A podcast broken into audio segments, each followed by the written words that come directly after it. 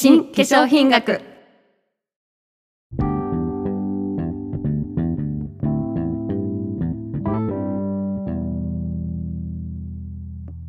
こんにちは江口真理です。三浦智子です。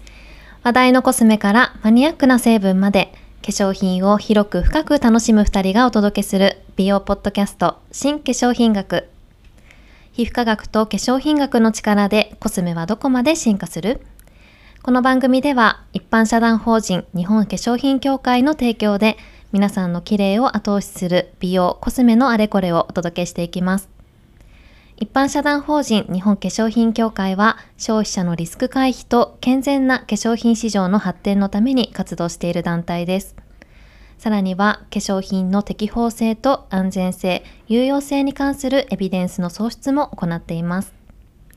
2023年4月から東京大学医学部附属病院皮膚科とともに研究活動を開始。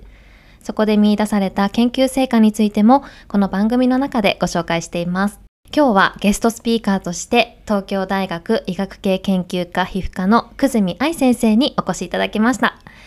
久住先生は先週、先々週とご登場いただいたカーナベルリコ先生と同じく今年4月に設立された臨床カーナビノード学講座にて講座長吉崎あゆみ先生のもと研究を進めておられます。久住先生本日はどうぞよろしくお願いいたします。お願いいたします。お願いいたしますお願いします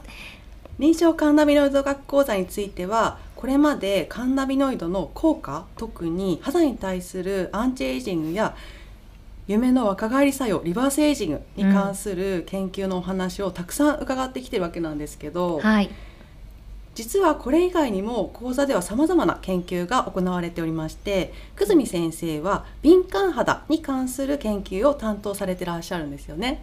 はいそうなんです敏感肌を含めたさまざまな肌質をより客観的に捉えることを目的として、はい、遺伝子解析による肌質予測アルゴリズムの構築を目指しています。おなんかすごそう。難しそう。敏感肌という言葉は今世の中で当たり前に使われてますよね、うん、化粧品市場においても敏感肌用スキンケアと呼ばれるものが多数展開されています多分これあの皆さん深く考えたことっておそらくほとんどないと思うんですよ。ないでしょうね。うん、うん、例えば会話の中でこう私敏感肌なんですとか普通に使ってますよね。うんうん、でも何をもって敏感肌というのって改めて考えようとすると結構難しいですよね。ねそうそうあの敏感肌って呼ばれているものって具体的な肌の状態で考えると、うん、アトピー性皮膚炎などのかぶれている状態だったりとかあとは湿疹があるとかあとニキビもそうだし、うん、極度の乾燥赤ら顔なんなんかこういろいろあるんですよね。うんありますね、ね、今ってこれらを全部まとめて敏感肌って言ってしまってるけど対処方法はそれぞれ違ってくるんですよね。うん、久住先生が普段皮膚科の現場で診察されている中でも症状が全然良くならなくていよいよ皮膚科に来ましたといった患者さんの中に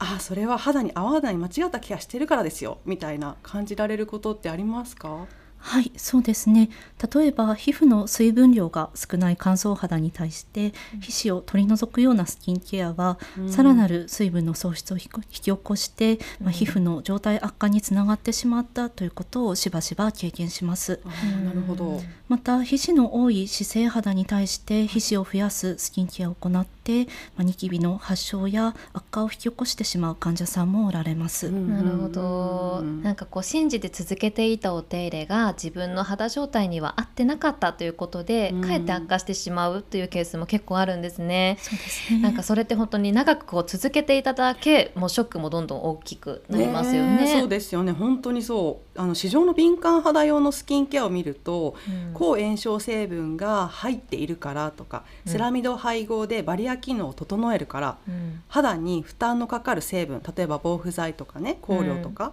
不使用だからといったメーカー独自の訴求で敏感肌用って打ち出してるわけですけど、ね、これだと自分が果たして今どれを使うべきなのかがわからない、うん、そうなの。ね、化粧品はその法律によって肌に効いてはいけないんですけど実際には成分による効果効能はあるわけで、うん、この商品を使って自分の今の肌状態にプラスになるのかというところがはっきり見えないんですよね。そう非常に分かりにくいと思って、うんうんうん、でも実際そこを考えている方ってやっぱり少ないと思うんですよ。なんかこう化粧品や肌に対する知識がなければね、うんこう敏感肌よと書いてあるだけで、まあ、優しそうとか肌が良くなりそうって選んでしまいがちじゃないですか。うん、そうなんですよね。確かにそういう人の方が多そう。で、うん先生はあの皮膚科医として敏感肌用のスキンケアというものに対してどのように感じられますか？そうですねまあ敏感肌は本来問題にならないような外界の刺激に対して赤みやかゆみ痛みなどの反応が引き起こされやすい状態でして、まあ、つまりトラブルを起こしやすい肌と言い換えることができます。うんうんうんそして肌トラブルは乾燥からベタつき、ニキビ、広くはシミシワまで多岐にわたるため、まあ、それらの多彩な要素をですね、敏感肌と一言で表現してしまうのは少々無理があります。うんそうですよね。ですね。ですので、まあ、敏感肌用スキンケアと一口に言ってもですね個々のお悩みとニーズに合致していない可能性があるんです。そこで今回敏感肌のより具体的な要素を客観的に紐解くことが重要と考えています。ううんん、なるほど、うん私たち使う側としてはやっぱり自分のこの敏感と感じている肌状態が極度の乾燥バリア機能の低下から来ているのに抗炎症成分配合の化粧品。例えば、うんあのコロナ禍で非常に流行った歯科ああ聞きましたよね。うんありましたけど、まあ、そういう歯科のアイテムをたっぷり一生懸命毎日使っていけても、うんうん。肌のバリア機能そのものが回復するわけじゃないなると、まあ、根本的な解決になってないんだよってなったらやっぱりちょっと残念すぎるじゃないですか。うん、ちょっとこれ今ね聞いてくださっててドキッとしてる方ももしかしたらいるかもしれないですようん。ねね。めっちゃ使ってましたみたいな。ねあの敏感肌用ってね一括りにされてしまうと自分の肌状態がどういった原因から来ているのかというところが明確にわからないと。本当に適切な化粧品を選ぶことっていうのが難しいですよね。そうすっきりしないんですよあの敏感肌という言葉だけが妙にこうすごく世の中浸透してしまってますけど実際には先ほどの何をもって敏感肌というのかというところがこれまで明確にされていないからこそ市場にあるアイテムもそれっぽいけど曖昧だしうん消費者も曖昧なままそれっぽいアイテムを選ぶことになってしまってるんでしょうね。うん、久住先生の研究ではまさにその世の中で敏感肌と言われている状態を作り出す要素を調べて分かりやすく細分化するということをされてるんですよね。はい、そうなんです。敏感肌を含めた様々な肌質をより客観的に捉えることを目的として、遺伝子解析による肌質予測アルゴリズムの構築を目指しています。いやうんー遺伝子解析とはねすごいですね。すごいなんか遺伝子ってもはやね生涯変えようがないものじゃないですか。うんそこを解明して自分の肌がどのような反応が出やすいのかっていうところが分かるようになったら、うん肌への対処方法が揺るがないものとして明確になりますよね。そうねもう一生もののケア方法がわかるっていうところでね。うんうん。うん。そうですね、まあ、肌質は文字通り肌の質感を指す言葉なんですけれども、はい肌の水分量や皮脂量また炎症の起こしやすさなど、まあ、複数の要素で構成されています。これまでさまざまな肌質の診断法が提唱されてきたんですけれども、まあ、統一された基準は未だありません、うん。うんうんうん、私たち消費者目線で言えばあれですよねデパートの化粧品売り場とかに行くとね、いろんなブランドさんが独自の肌診断機を設置しててね。そうたくさんあるよね ね今。そうで肌質とかあと肌年齢とか水分量とか出てくるわけですけど、うんそれも独自の基準で統一されていないんですよね。そうそうそうなんかあっちのブースではこういうふうに言われたんだけどこっちうんうんで検査したらちょっとこう言われたみたいに、同じ日でねちょっと前にやってきたばっかりなのに結果違うんだけどみたいなことがねやっぱり起こったりするんですよううなりまねす。よね。んそうですねで一方でまた美容皮膚科領域においては、個人の肌質に基づいたスキンケアが重要視されていまして、肌質の客観的な診断法の確立は肌の質感の評価のみならず、適切なスキンケアの選択に不可欠なんです。うんそして、まあ、肌質は遺伝要因と環境要因によって規定されるんですけれども、うん。肌質に関わる遺伝要因としていくつかの、えー一塩基多系スニップと呼ばれるんですけれどもこのスニップが、えー近年報告されています。ああ先生あのこの一塩基多系スニップっていうのは遺伝子の中に存在するんですか？あはいスニップは個人間の遺伝情報のわずかな違いのことを指すんですけれども、これらのスニップの中には皮膚の天然保湿因子や脂質合成酵素またコラーゲンの分解などに関わるタンパク質をコードする遺伝子領域に存在して敏感肌とも関わりの深い角層のバリア機能の低下やニキビの発症のしやすさ、シワの形成などと関連するものがあることが近年明らかになっています。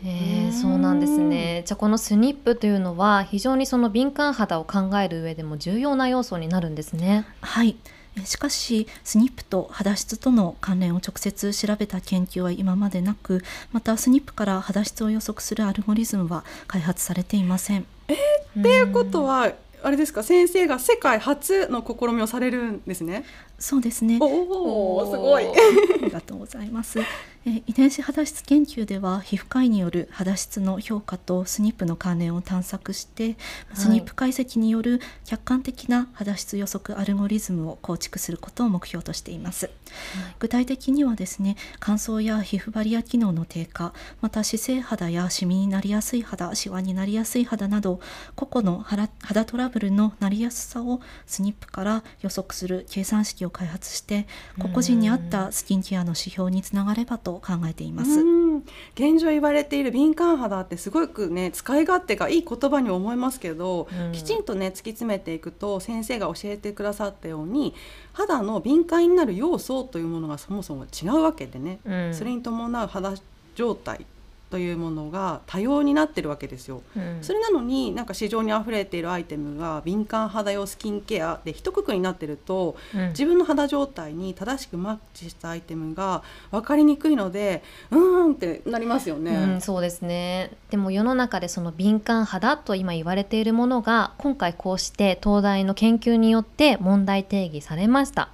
もちろん長い年月が必要になるかもしれませんが今後敏感肌とはこういうことですっていうふうに定義づけがされることになればね、うんうんうん、曖昧だった部分というのが非常に明確になりますよね。はい、助かりますねそうすると、まあ、化粧品メーカー側としても、まあ、ターゲットを絞ったより魅力的な商品展開ができるようになるし、うん、私たち消費者側も自分の肌をちゃんと理解して自分に合う化粧品を正しく選べるようになるっていうところですごくいいことばかりですよね。ね本当にすごく画期的な研究ですよね。うんこれまであっても良さそうだけどなかったというところをこの臨床カーナビノイド学講座が切り開いてくれたことで何が正解なのの答えを得られることになってくるわけですから本当にね、世の中の貢献度が高い研究になってくると思います。うん、先生今後の発表も楽しみにしていますまたお話お聞かせください。はい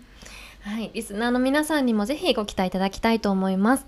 講座のホームページはもちろん、このポッドキャストなど様々な方法で今後も最新の情報をお届けしていきますので、ぜひチェックしてください。久住先生、本日はたくさんのお話をありがとうございました。ありがとうございました。はい、あの、ポッドキャストの出演は初めてかと思いますが、ちょっと今日いかがでしたか、はいはい、そうですね。あの、とっても緊張しましたけれども、あ普段あのいろいろなポッドキャストを聞いている側ですので、あの今回あの配信する立場、お話しする立場になってとても新鮮でした。えでも先生あの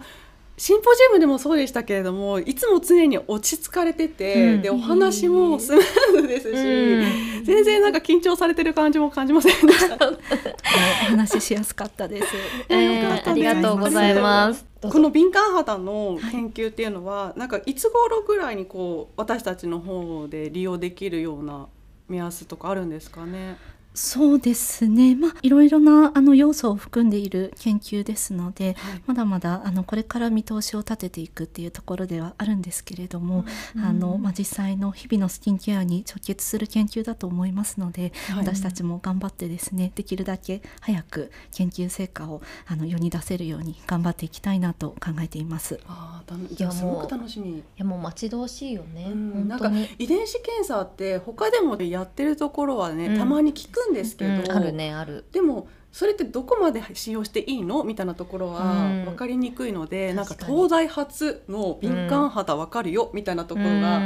利用できるようになるんだったらすごく安心ですよね。ね使いやすいだろう本当すぐ使いたいと思う。はい、だからまた今後の研究に関しても、はい、進捗すごい楽しみにしております。また新しい成果が出た時はぜひポッドキャスト遊びに来てください。はい、はい、ありがとうございます。エビデンスをフェアな立場で医学と科学に基づき発信。毎週月曜日は新化粧品学。また来週です。